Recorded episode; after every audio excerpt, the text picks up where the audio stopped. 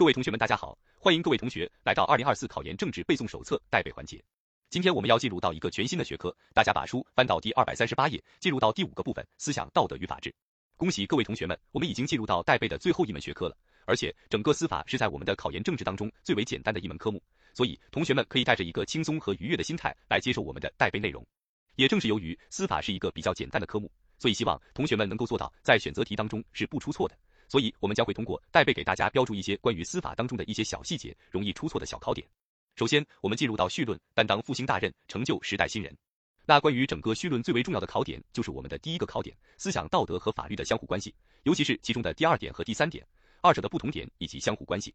首先，我们来看一下第二点，不同点在于第一个方面指的是调节领域是不同的，你可以理解一下，比如说我们出门不小心乱扔个小纸屑，这是不是触犯道德了？但是会触犯法律吗？不会的。所以很明确，是不是道德所调节领域比法律是更为宽泛的？所以标注一下，道德调节的领域比法律更加宽泛。第二个方面指的是二者的调节方式是不一样的。那我们发现，道德是不是一种柔性的教化？比如从小我们的老师告诉我们要尊师重道，是一种很温柔的状态。但是法律就不太一样了，如果一旦触犯法律，就被逮起来了，对不对？所以我们来标注一下，他们二者关于调节方式的不同，主要指的是道德为非强制性的规范。标注一下道德为非强制性的规范，比如说社会舆论、传统习俗、内心信念。而法律标注一下，法律为国家强制性规范，法律为国家强制性规范，所以指的是他们二者的调节方式是不同的。第三个方面，二者的调节目标也是不一样的，大家可以了解一下，道德调节目标为违反社会公理的行为，道德的调节目标为违反社会公理的行为，而法律的调节目标为违法行为。我们可以理解一下，主要指是道德是不是希望你能做一个好人，而法律要求你不做坏事，所以他们二者的程度是不一样的。继续我们来看到第三点，相互关系。括号一，思想道德建设为法治建设提供画起来思想指引和价值基础。我们要知道，先有道德后才有法律的，所以道德为法律提供的是指引和基础。而括号二，法治建设为思想道德建设画起来提供制度支撑和法律保障。那我们都知道，法治建设是一种明文的规定，同时是一种国家强制力，非常具有安全感嘛。所以，法治为道德提供的是制度支撑和法律保障。那继续括号三，他们二者是相互补充、相互促进的。那最为重要的一个观点就在于倒数第二行。叫做既要发挥画起来思想道德的引领和教化作用，一定要标注一下。我们说道德是柔性的教化嘛，所以道德指的是引领和教化作用，同时呢要发挥法律的规范和强制作用。标注一下是法律的规范和强制作用，因为法律是明文规定，是国家强制性的。这两个小点我们千万不要张冠李戴就可以了。所以总之他们二者无法分割，也称之为叫做法安天下，德润人心。然后我们看到第二百四十页的第二考点，这个部分我们简单了解一下。总之我们要做到立大志、明大德、成大才、担大任就可以了。下面我们进入到第一章，领悟人生真谛，把握人生方向。整个第一章是一个标志性的章节，但是很简单，我们标注一下，第一章围绕着人生观而展开。标注一下，围绕着人生观而展开。那首先我们要知道什么是人生观。我们来看到第一个考点的第二个小点，在第三行第二点，人生观的主要内容包含为人生目的、人生态度、人生价值。其中我们重点来看一下（括号一）人生目的。人生目的回答了人为什么活着，看到黑体字，它是人生观的核心。标注一个单选题，要知道人生观的核心为人生目的，为什么它是核心呢？后面给到了解释，因为人生目的决定人生道路怎么去选，对吧？第二个决定了人生态度，到底是萎靡不振的还是昂扬向上的，同时也决定了人生价值的选择。所以人生目的是人生观的核心。那以及括号二简单了解一下，我们重点来看一下括号三人生价值。什么叫人生价值？主要指的是回答什么样的人生才有价值。那其中我们要重点看一下圈四，也就是在我们的最后一行，自我价值与社会价值的关系。关于他们的关系，给大家标注几个比较容易出错的关键词，对应我们来看到二百四十页的第一行，人生的自我价值的实现是个体画起来为社会创造更大价值的前提。我们要知道，自我价值是为社会创造更大价值的前提。比如说，各位同学们通过努力学习，我们成为了精英性人才了，那这个时候我们是不是可以为社会做更大的贡献？那同时，另外一方面叫做人生的社会价值是社会存在发展的重要条件。后面这句话画起来叫做人生社会价值的实现是个体自我完善、全面发展的保障。标注一下，社会价值是保障。我们要知道，人是社会中的人，所以如果没有社会价值，人生的自我价值也就不再存在了。所以叫做社会价值是保障。我们也可以把它理解为，只有社会的长治久安，也就是大我的长治久安，才能够满足我这个小我这个个体的不断发展。那其余知识点，我们可以简单了解一下。那其中给大家标注一下点播的内容，尤其是点播的括号二，我们需要重点把握一下关于正确认识个人与社会的辩证关系。那其中第一行，我们就可以作为一个单选题掌握一下了，指的是个人与社会的关系问题，是认识和处理人生问题的重要着眼点和出发点。标注一下，重要着眼点和出发点是个人与社会的关系问题。比如说，各位同学们在努力学习、努力考研，为什么呀？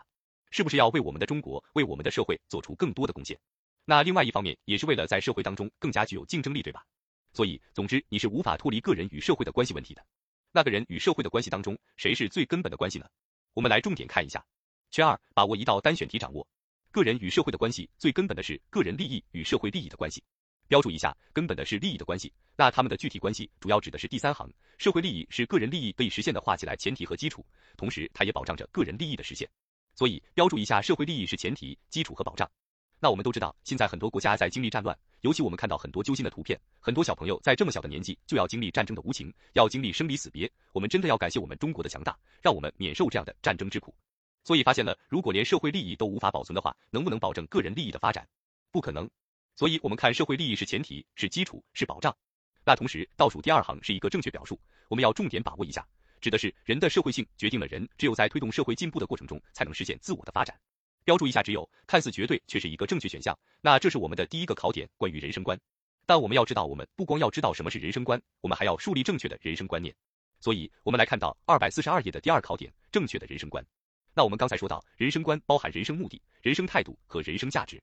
那当我们把三个方面都有一个正确的方向了，是不是意味着我们将树立正确的人生观？那我们来对应一下，比如第一个方面指的是人生目的应该什么样的，指的是第一点叫做高尚的人生追求，八个大字：服务人民，奉献社会。很好理解，就是把小我奉献于大我之中。那第二个方面，人生态度应该指的是第二点，叫做积极进取的人生态度。分别有四个小点，指的是人生需认真，人生当务实，人生应乐观，人生要进取。那给大家记一个小谐音梗，叫做任务乐趣，任务乐趣，认识认真，务实务实，乐是乐观，趣是进取。所以你看，任何艰巨的任务，我们都把它作为一个乐趣去完成，是不是意味着我们有一个积极进取的人生态度了？那最后一个方面指的是人生价值。那关于第三点，人生价值的评价与实现，标注重点符号是个比较高频的考点，尤其是关于评价这个问题。我们看到括号一，评价人生价值的根本尺度，我们标注一下，根本尺度等同于历史标准，根本尺度等同于历史标准。有两个是否，第一个是否指的是看一个人的实践活动是否符合社会发展的客观规律，第二是否叫做是否促进了历史的进步，总之是一个历史的标准。那既然有历史的标准，就应该有现在的标准，对吧？所以看到第二点，指的是今天衡量人生价值的标准就一个是否了，指的是最重要的就是看一个人是否用自己的劳动和聪明才智为国家和社会真诚奉献，为人民群众尽心尽力的服务。我们要记三个主体，指的是为国家、为社会、为人民。所以会发现，还是在说一个问题，就是我们这个人有没有做到把小我奉献于大我之中。那括号三、括号四，同学们要多读几遍，有一个熟悉的印象。那好了，通过第二点，我们树立了一个正确人生观，我们可以干嘛了？可以创造一个有意义的人生了。所以进入到我们的第三个考点，创造有意义的人生。那关于第一点，辩证对待人生矛盾，这个部分都很简单，比如正确的得失观、苦乐观、顺逆观、生死观、荣辱观，我们都是有一个正确的立场就没有问题了。那其中给大家标注个小细节，我们来看到二百四十三页的第三点，看到二百四十三页第三点，在中间部分成就出彩人生这个部分的黑体字部分，同学们有必要来重点把握一下，尤其是括号一，我们来看一下黑体字部分，叫做只有把自己的小我融入祖国的大我、人民的大我之中，与历史同向，与祖国同行，与人民同在，才能更好的实现人生价值，升华人生境界。所以你看这个部分是不是还在说一个问题，就是要把小我融入到大我之中，把小我奉献于大我之中，为祖国、为人民做出更大的贡献。所以会发现很多知识点，它们是一个相通的状态，所以我们只要能够明确立场，就能够表达出来了。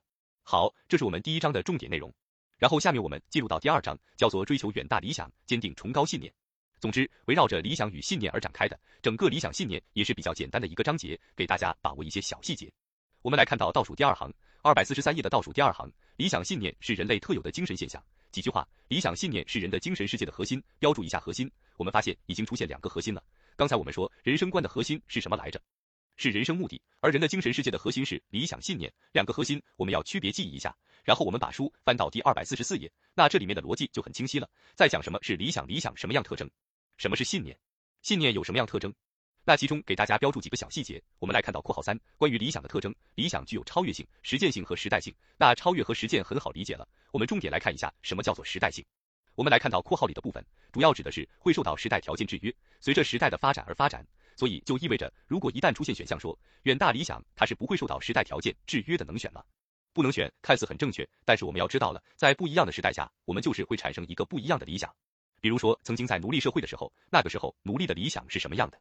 是不是能够实现人生自由？但是现在呢？我们还有人说希望能够获得人生自由吗？没有，我们每个人都有人生自由了，对不对？所以会发现，在不一样的时代下，我们会产生一个不一样的理想。所以我们标注一个正确表述，叫做理想是带有时代烙印的。标注一下，理想是带有时代烙印的，这是我们关于括号三的一个重点内容。然后我们来看一下括号六，叫做信念，有不同的类型和层次。我们来看有什么样的层次，其中高层次的信念决定低层次信念，低层次信念服从于高层次信念。不知道同学们还记不记得之前有个风靡一时的高质量男性，还记得吗？那个人是不是就把高质量男性作为高层次信念了？所以是不是决定着他这个小头发必须得抹得锃亮的，对吧？所以是不是体验出高层次信念决定着低层次信念？然后我们来看到黑体字部分叫做信仰，是最高层次的信念，具有最大同摄力。但是尽管是最高层次的信仰了，它还具有盲目和科学之分。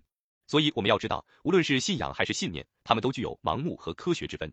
好，这是第一个内容。然后我们来看一下第二点，在二百四十四页的中间部分。第二点，理想和信念的关系，我们要知道它们是相互依存的。那其中它们的关系标注一下，括号一指的是理想是信念所指向的对象，而信念则是理想实现的保障。这个怎么去理解呢？同学们可以想象一个图，就是一个放风筝的图片，那个风筝就是我们的理想，而这个风筝线就是信念。所以你看，我们放飞的对象是谁？是理想，所以理想是对象。而谁在保障这个风筝在稳步前行呢？是不是信念在保障着理想？所以指的是理想是对象，而信念是保障，所以它们二者是无法分割的。所以看到括号二叫做离开理想信念无从产生，离开信念理想寸步难行。然后我们来看到第三点，理想信念的作用，我们标注重点符号，甚至可以作为分析题型考察，叫做理想信念是精神之钙，是人生发展的内在动力。那它们有什么样的作用呢？一共四点作用，叫做昭示奋斗目标，催生前进动力，提供精神支柱，提高精神境界。其实理解起来并不难，都是一些表面含义，但怎么去记呢？给大家记一个小谐音梗，叫做奋力致敬。你看，理想信念就在那里，我们非常的敬仰它，所以朝它奋力致敬。奋指的是奋斗目标，力指的是前进动力，志指的是精神支柱，敬指的是精神境界。所以记住奋力致敬，记住四点作用。然后第四点我们简单了解即可。然后我们重点看到我们的第二考点，科学把握理想与现实的辩证统一。我们看到第一点叫做辩证看待理想与现实的矛盾。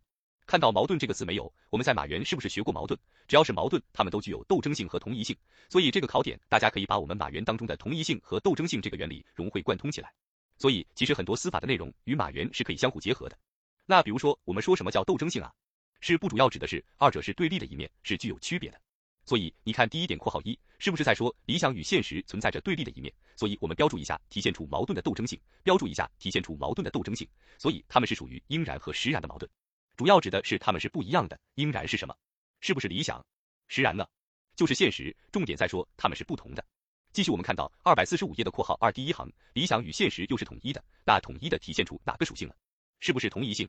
那还记得什么叫同一性吗？矛盾双方相互依存，在一定条件下可以相互转化。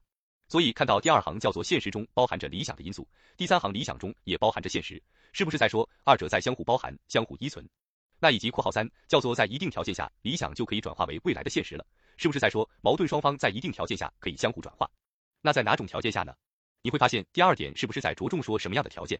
所以你看第二点实现理想的条件和途径。看到括号一，因为理想的实现的过程是一个长期性的、艰巨性的、曲折性的，所以呢，只有在艰苦奋斗这样的条件下才可以得以转化。所以总结为括号二，艰苦奋斗是实现理想的重要条件。那艰苦奋斗是在干嘛呀？是不是在实践的过程？所以看到括号三指的是实践是通往理想彼岸的桥梁，所以其中第一点和第二点我们要整体性的记忆，都是可以作为分析题进行考察的。下面我们来看第三点，坚持个人理想与社会理想的有机结合。这个部分我们要重点把握一下关于社会理想的正确表述。我们来看括号一第一行，叫做个人理想以社会理想为指引，画下指引。第二行，社会理想是最根本最重要的，画一下两个最。以及第三行，个人理想的确立要以社会理想为导向，画一下导向。以及括号二第一行，社会理想是个人理想的凝聚和升华，画一下凝聚和升华。